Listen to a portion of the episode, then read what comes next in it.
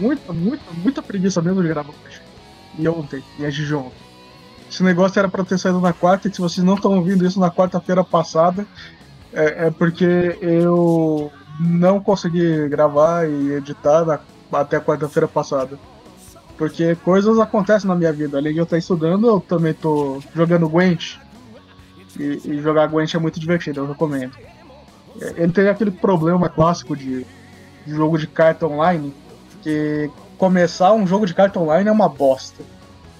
Principalmente aqueles que já tem bastante expansões e tal, porque você nunca vai conseguir fazer um deck bom e jogar competitivamente, sei lá, do primeiro mês de jogo. A não ser que você gaste dinheiro. Eu acabei gastando um dinheiro que estava sobrando da minha conta da Google e eu comprei a expansão do. Expansão não, a jornada, que é basicamente Battle Pass de agora, que é do Alzur, um dos criadores dos Witchers, pelo menos no mundo da CD Projekt Red. Que eu não sei se vocês sabem, mas tem bastante diferença dos livros e, do, e dos jogos do Witcher.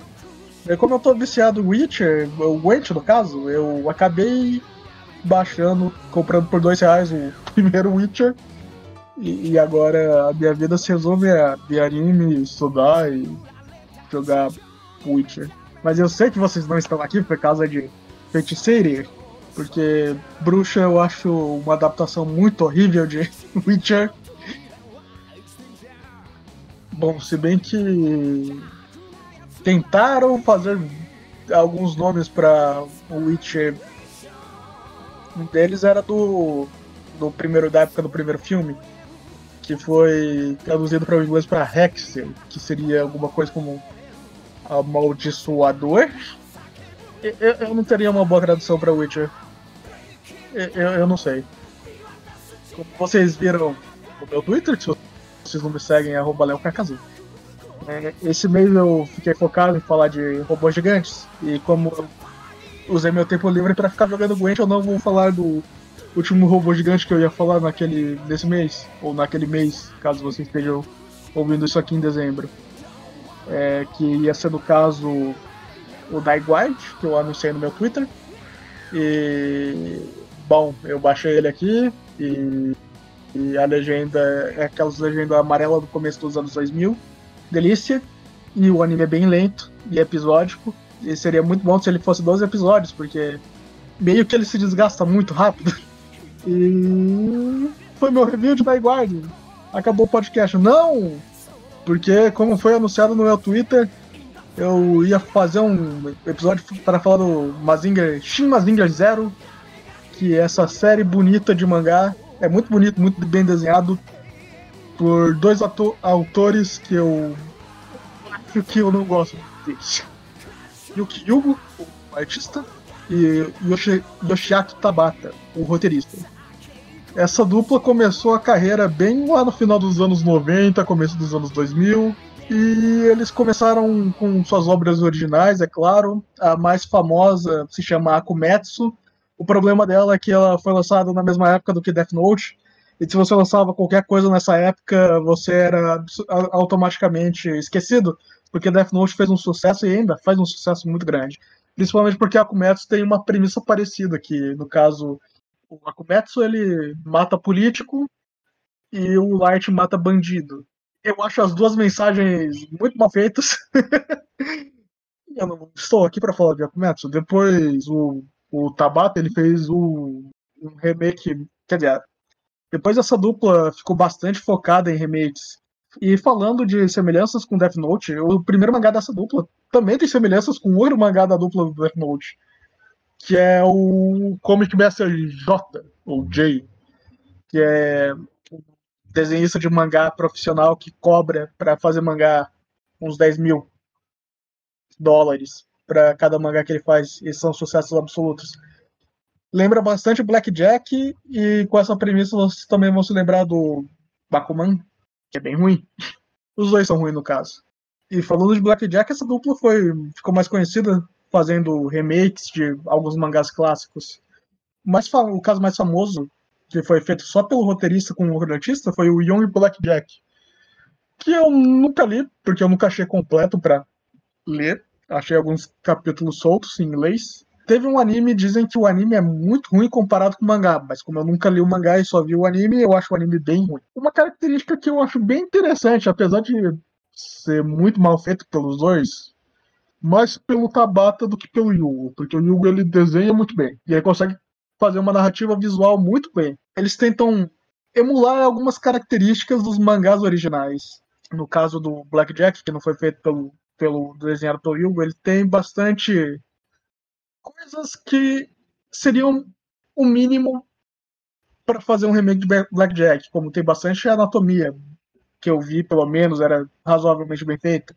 Essa dupla também fez um remake chamado Wolf Guy, que ele tem um problema muito sério, que no original era quase uma comédia, quase um shonen de ação, apesar de o protagonista não ser nem um pouco shonenzesco é um mangá, eu acho que era do final dos anos 80 ou começo dos anos 70. Ele tem uma temática de violência sexual bem forte.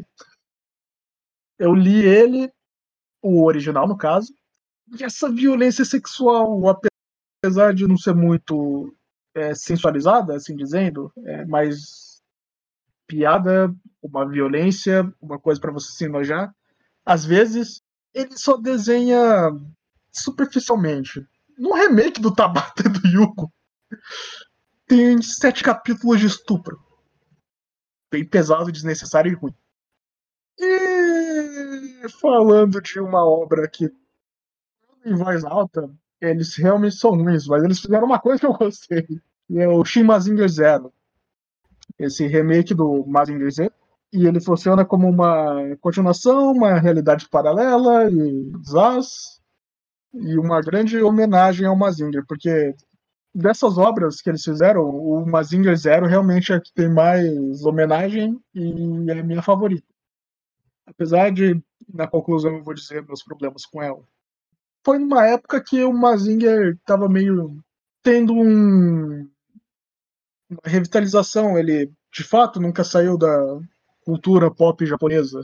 Né, no mesmo ano que o Mazinger Zero foi feito, também saiu um anime que é mais ou menos uma continuação. Ele tipo, começa começa numa batalha final, que é o Shin Mazinger Z, é alguma coisa, é Shokugeki Z Torren. Começa numa batalha final e o final dele é o começo dessa batalha. É um anime, eu Realmente fiquei muito confuso com esse começo eu não assisti o resto. E se vocês conhecem as obras do Gonagai, já chegaram a ler alguma coisa, se tem uma coisa que ele se diferencia bastante dos outros autores de mangás, principalmente os clássicos, é a quantidade de remakes e continuações e realidades paralelas que outros artistas fazem. Tem o Amon, que é o, o mangá mais dark edge do Devilman, antes de do, ele meio que acontece durante o apocalipse da Terra, do Devilman. Tem Cult Honey, também tem alguns remakes. Bastante animes de Cult Honey, a propósito. Filmes de Cult Honey também são razoavelmente famosos. Teve um, um tokusatsu de Cult Honey, se eu não me engano, uma série mesmo. É interessante que o Gonagai ele simplesmente dá para os outros fazerem qualquer coisa com as obras dele. E o próprio Gonagai também fez muita coisa aleatória. O Mazinger mesmo ele foi alvo de várias imaginações pelo próprio Gonagai. Tem uma que eu acho muito interessante, que é. Ah, é, um jogo de. É um Mazin Saga, que eu conheci na época do Mega Drive. Tinha um jogo. Por algum motivo esse jogo foi localizado. Que ele é muito louco. O Mazinger é uma armadura que deixa o Koji gigante. E é basicamente um cavaleiro medieval, literalmente. Porque eu não sei se vocês sabem, mas o Mazinga ele foi baseado num cavaleiro medieval. E é nessa esteira de, de imaginações que o Mazinger Zero acaba vindo. Eu acho muito interessante a forma que ele é construído, apesar de ter várias complicações no meio do caminho, criado pelos próprios autores que não conseguem desenvolver muito bem a história. Então, vamos para a história propriamente dita. É, como um belo mangá que se preze, o capítulo zero que é uma introdução, é, assim, para um capítulo zero, ela é bem ruim, porque ele, ele começa com uma introdução meio clássica dos Mazingers, quer dizer, clássica da história do Mazinger. É o Koji chegando na escola, falando com a Sayaka, que é a amiga dele, interesse romântico. Coitada dela. capítulo de introdução ele já começa no fim do mundo. É, mostra uma realidade alternativa onde que o Mazinger destruiu a Terra e dominou o planeta. E daí eu acho interessante, pelo menos, esse capítulo, porque mostra que o, uma introdução clássica do Mazinger é o vô do Koji falando. Esse aqui é o Mazinger. Ele pode ser tanto um deus quanto um demônio. Agora, foda-se, usa ele. Vira, vira o que você quiser. Muito sensato, um idoso cientista louco dar um robô gigante para uma criança. E a gente só vê o Mazinger destruindo uma parte da cidade, daí o Koji consegue controlar ele bem. É um certo pegada muito legal que os autores tiveram fazer esse capítulo zero aqui. É a gente nunca viu de fato o Mazinger sendo um vilão, mas nesse capítulo a gente vê. E o que ele introduz nesse capítulo zero é a Minerva X, que vai ser uma peça central, apesar de ela ficar um pouco apagada mais pra frente. Vai ser a peça central para mover a história. A Minerva chega e transforma o Koji em poeira e reseta o tempo. E logo já vai para a história propriamente dita, ou não. Porque o primeiro volume também ele era para introduzir alguma coisa, mas ele mostra essa, uma outra realidade e que acaba que acaba voltando e resetando a realidade. Ah, eu vou confundir tempo e realidade, porque basicamente toda vez que a Minerva reseta o tempo, ela tá criando uma realidade nova. Engraçado como no volume 1, apesar de a gente ter um capítulo zero, a quantidade de diálogo expositivo mal feito nesse começo de capítulo 1, 2 e aí pra frente, esse, essa introdução. Basicamente, o Koji a Sayaka andando de moto explicando um pouco sobre o mundo do Mazinger. Que tem o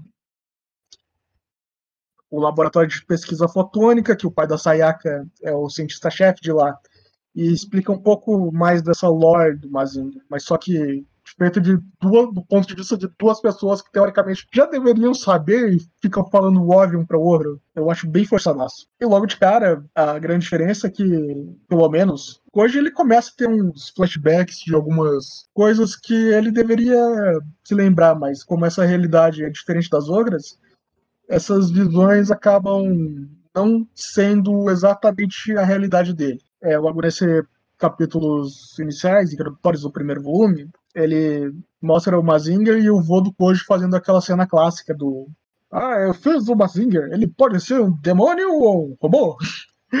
e, e também porque o pai do Koji tá vivo nessa realidade. Tem uma ceninha de comédia que é o Koji abraçando a Sayaka e quase pegando com ela, e o pai hoje fica muito orgulhoso. E daí ele morre, porque o vô dele virou meio que um Mazinger também, que é o vô do Koji. Ele acaba atacando o Koji também e arrancando uma, um braço dele. E faz uma coisa muito incrível. Ele pega o braço e ataca e vira um Rocket Punch. E nesse primeiro capítulo também, pra motivar o Koji ficar puto e atacar o vô dele, o vô acaba, como ele tá fundido com o Mazinger, dizer, fundido não, ele tá meio robótico, tem uns tentáculos e claramente ele vai atacar a Sayaka. E ele faz uma coisa que é simplesmente nojenta, os, os autores no caso, que é fazer essa tentativa de estupro feminino para motivar o protagonista. Não é nem para causar um trauma na personagem feminina. É esse tipo de violência sexual mal feita em obras de ficção, que sinceramente a gente já está num ponto que isso não deveria mais acontecer mais. Infelizmente, escritor ruim ainda usa isso. Só pra deixar o Koji puto e atacar o, o vô dele. Ah, e essa Yaka morre, ela nem é estuprada. Né? Acaba sendo perfurada por todos os lados e morre. Então, é só uma cena muito desnecessária e desconfortável. E o Koji entra no Mazinger e vai matar todo mundo. E daí a Minerva chega tarde demais e reseta o, o universo mais uma vez. E começa assim propriamente a história dita, porque demora muito para começar essa história, é incrível. Eles pouco para começar essa história, ela propriamente começa no volume 2, porque o Zero e o volume 1 é pra te apresentar essa história de realidades paralelas, mas o capítulo 0 ela já te introduz isso e para mim funciona bem. Já, já mostra exatamente o que mostra no primeiro volume. Só que o primeiro volume tem essa cena desconfortável de violência sexual e é uma merda. Mas pelo menos no final do capítulo do primeiro volume, a gente tem a missão em si do Dr. Hell, que é o vilão principal da franquia do Mazinger. E mostra a Minerva acordando no laboratório dele, sendo controlado por ele, bastão que não funciona nele. Esqueci o nome do bastão do Dr. Hell. Importante mais pra frente. Se o primeiro volume era Dark Edge, o segundo é uma. Tenta ser uma comédia, estilo Mazinger mesmo. É, nesse segundo volume a gente já é apresentado pelos vilões tradicionais da franquia, como o Barão Ashura, o Conde Broken. E é interessante que o Dr. Hell aqui é um vilão mega bombado. E o Dr. Hell diz que está cansado de é, suas falhas miseráveis. E agora o Ashura está subordinado a Minerva. Mesmo a gente não tendo esse, contexto de falhas. Então a gente só pode assumir que é basicamente o que aconteceu na série principal do Mazinger.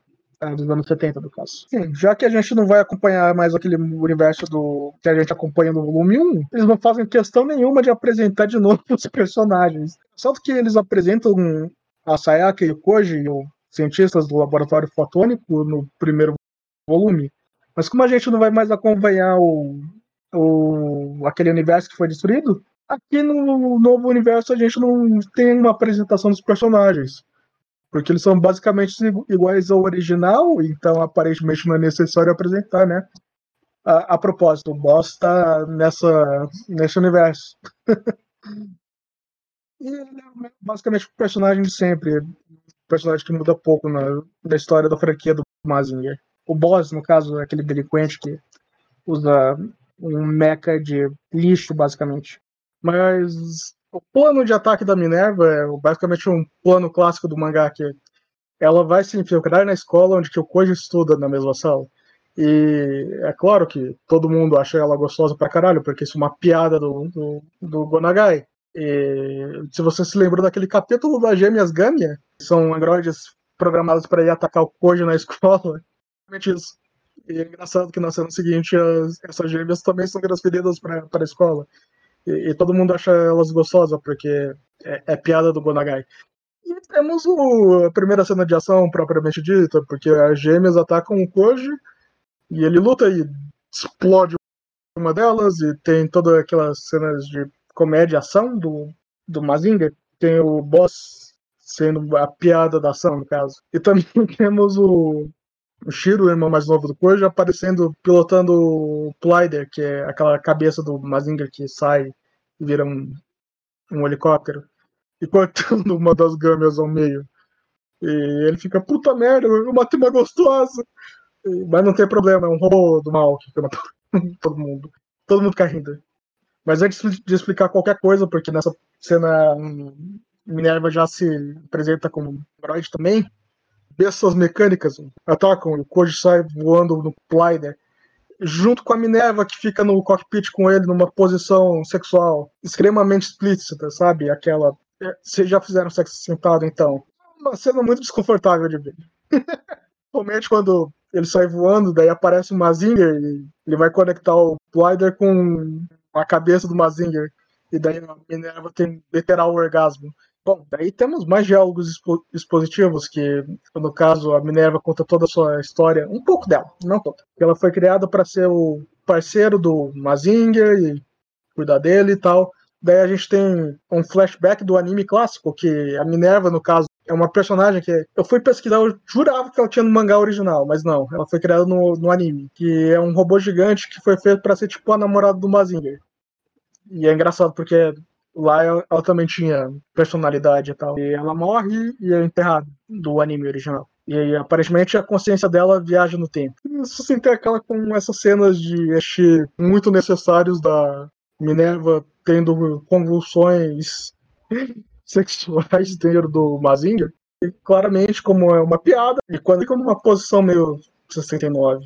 O Koji derrota e bem facilmente. E é interessante porque várias dimensões, várias vezes, ela vê que talvez nessa tenha chances de existir chance para o mundo, porque o Koji está vivo e o Mazinger não está do mal. Acho que ele deve ter lido e aprovado tudo, porque, sinceramente, piada de fanservice do Gonagai são, são muito explícitas. Disso a gente vai para um pouco mais de explicação, junto com um pouco mais de fanservice. Que aparentemente no laboratório de pesquisa fotônica tem uma fonte termal, e nessa fonte termal a gente tem estátua do Devilman e do Lucifer. Guarda essa informação, porque depois vai aparecer outros personagens de mangá do Gonagai. E tem um pouco mais de explicação de background, sendo dizendo, definindo um pouco mais o Koji entre a conversa da Sayaka e da Minerva. E também tem o, uma cena de comédia hilária, meu.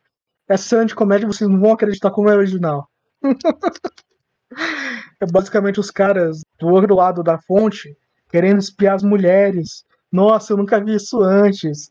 E daí o Koji pega uma câmera e sobe do outro lado para filmar. E daí a parede cai. Nossa, que piada original. Todo tipo de piada sexual já feita na história do, dos animes e nenhuma piada é realmente nova, vamos ser sérios.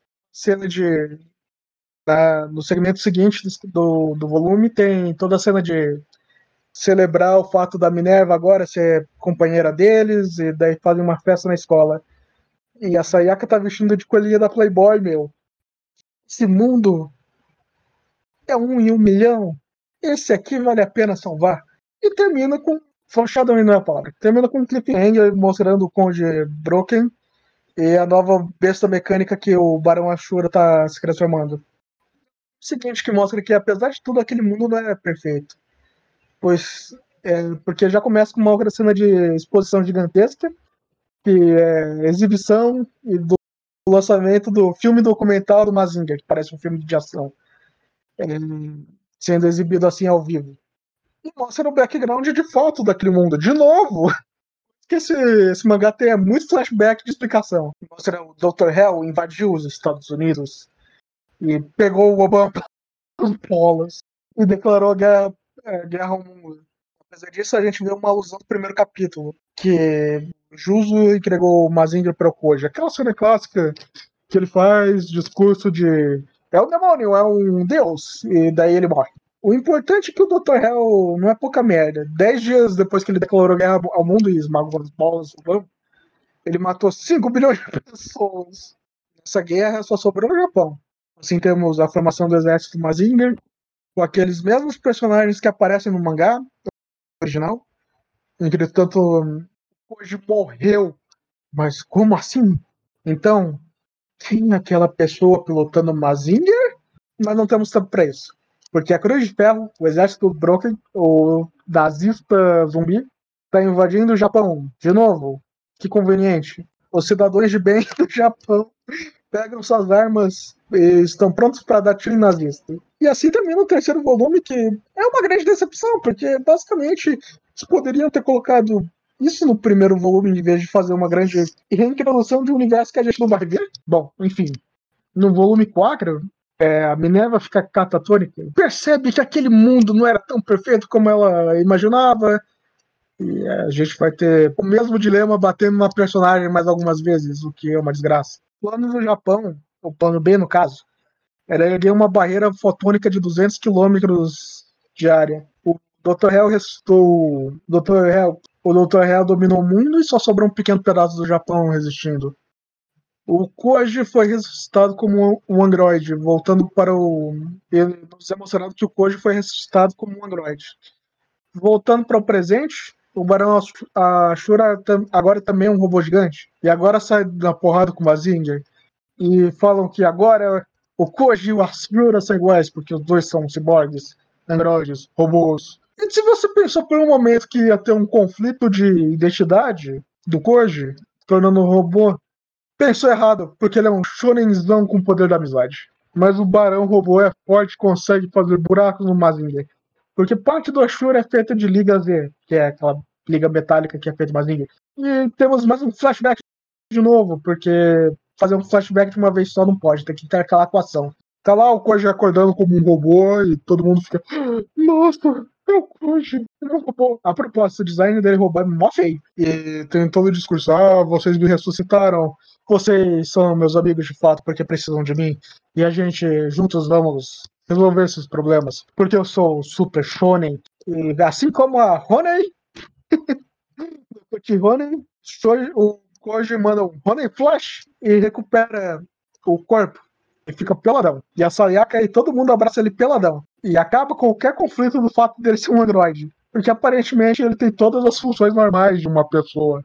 Tanto que aparece ele comendo e tomando banho. E aparentemente ele tem um pênis também. Gente dessa luta épica, Sayaka, eu gosto da Sayaka aqui. Ela, ela é muito shonen também. Porque agora ela também tá muito puta da cara e vai pegar um novo robô gigante dela. Muito maquetável, a propósito. Bem bonito. Chamado Artemisa, construído com a ajuda do conhecimento e tecnologia da Minerva e que precisa usar um novo uniforme que é um micro biquíni. E a Artemis é, Artemis é controlado por sistema nervoso e por motion capture. E adivinha onde que, que fica esses cabos do sistema nervoso? Nas tetas, na buceta e no cu. E mais piada de Ash. Service. Isso aqui eu gosto porque é tão bizarro, idiota, que eu acabei dando risada. Mas, mas é ruim. Piada contínua que ninguém consegue se concentrar enquanto conversa com a Sayaka porque estão vendo ela no vídeo e ela tá basicamente pelada. então a Sayaka parte para enfrentar o Conde Broken. Broken, não sei como vocês falam. Eu, eu tenho a tendência de falar Broken porque eu vi Músculo Total e tem o, o Brooklyn Jr. Chega lá, ela não quer nem saber. Ela dá super laser, ela, ela dá super tiros nos zumbis nazistas e tem uma ameaça emocional que acaba muito rápido, porque esse, esse mangá não tem muito tempo para desenvolver emocional. Ele acha que não tem tempo para perder, mas perde muito tempo com flashback e mostra companheiros da época da guerra, que são a Lori e a Ho, as gêmeas, como zumbis nazistas. E daí a Sayaka dessa para meter um tiro no zumbi nazista amiga, ex-amiga delas. E depois a menina aparece, salva todo mundo e a gente vê o Boss de novo. E ele, Boss realmente é um personagem. O Boss, tanto o Boss e o Shiro são dois personagens que tão mais coadjuvantes do que qualquer outra coisa dessa história. E de volta para a luta principal, a gente vê o Koji dando discurso motivacional de Shonenzão, enfrentando o Barão Ashura. Apesar disso, tem uma luta bem balanceada. E o Koji tem um, uma premonição. Que ele vê o robô Ashura se dividindo e atacando ele para usar o sistema de alta destruição. Eu odeio ver premonição nos quadrinhos, porque sempre é uma coisa meio jogada e não funciona bem nessa mídia. Porque basicamente o que o autor está fazendo é desenhando a mesma coisa duas vezes e mudando o último quadro, o resultado do último quadro. Quando o robô Ashura vai se dividir, o Koji segura rapidamente e manda Breast of Fire! Ah, bem a queima-roupa. E queima um pouco o Koji. Mas agora é um robô e é super, super resistente. Daí tem toda uma imagem do Koji robô meio que desfigurado e se regenerando de novo. Legal, mas é, funciona.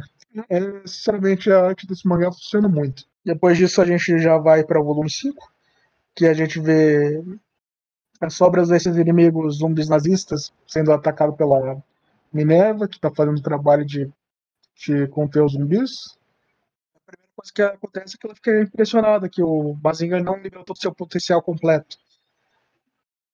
Mas foi uma derrota para o Japão naquele dia. Porque o corpo do Barão. O corpo do Conde invadiu, acabou invadindo o laboratório de pesquisa fotônico e se joga para destruir a barreira pra, e aparentemente isso destrói a barreira que está em volta da cidade. E com isso tem toda uma preparação de batalha final de novo. E manda sua ilha cósmica para a cidade, que também é uma besta mecânica, chamado Gordon Hell.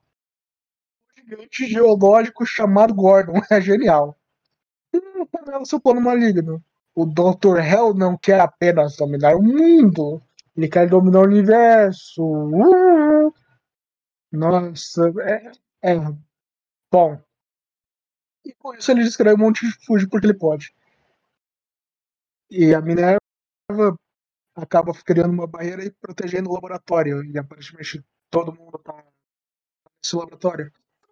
Eu não falei quando eu tive a oportunidade, mas no volume passado, quando tem essa luta com os nazistas, é, a gente vê outros personagens do Gonagai. A gente tem todo o esquadrão da. Como que é o nome daquela que abre a buceta e dá uma voadora? Kekokami? É, a Kekokami, a gente tem a Kilt Ronen, a gente tem a família Bashiri, a gente tem um ninja aleatório, tem também mais um cara que eu esqueci o nome, e eles são. E convenientemente eles estão todos lá lutando contra os nazistas zumbis. Eles vão ser importantes depois. É uma coisa que eu acabei só. Acabei só aceitando, porque eu comecei pensando que essa seria uma homenagem ao Mazinger, mas acabou sendo também uma homenagem a todos esses personagens clássicos do Gonagai. Isso é. Se você considerasse ninja genérico do Gonagai, ele é um clássico. Mas enfim, voltando a. A gente tem todo. E essa cena só serve para aparecer a Sayaka e confortar ele e dizer que eles vão estar juntos até o fim. Nesse momento, a Minerva chama todo mundo para a sala principal do laboratório, porque agora ela vai mostrar uma gravação de flashback para eles. Assim, é um flashback mais flashback mais jogado na sua cara feito da forma mais conveniente possível, porque aparentemente ela gravou um vídeo para todas as dimensões que ela vive. E é interessante porque o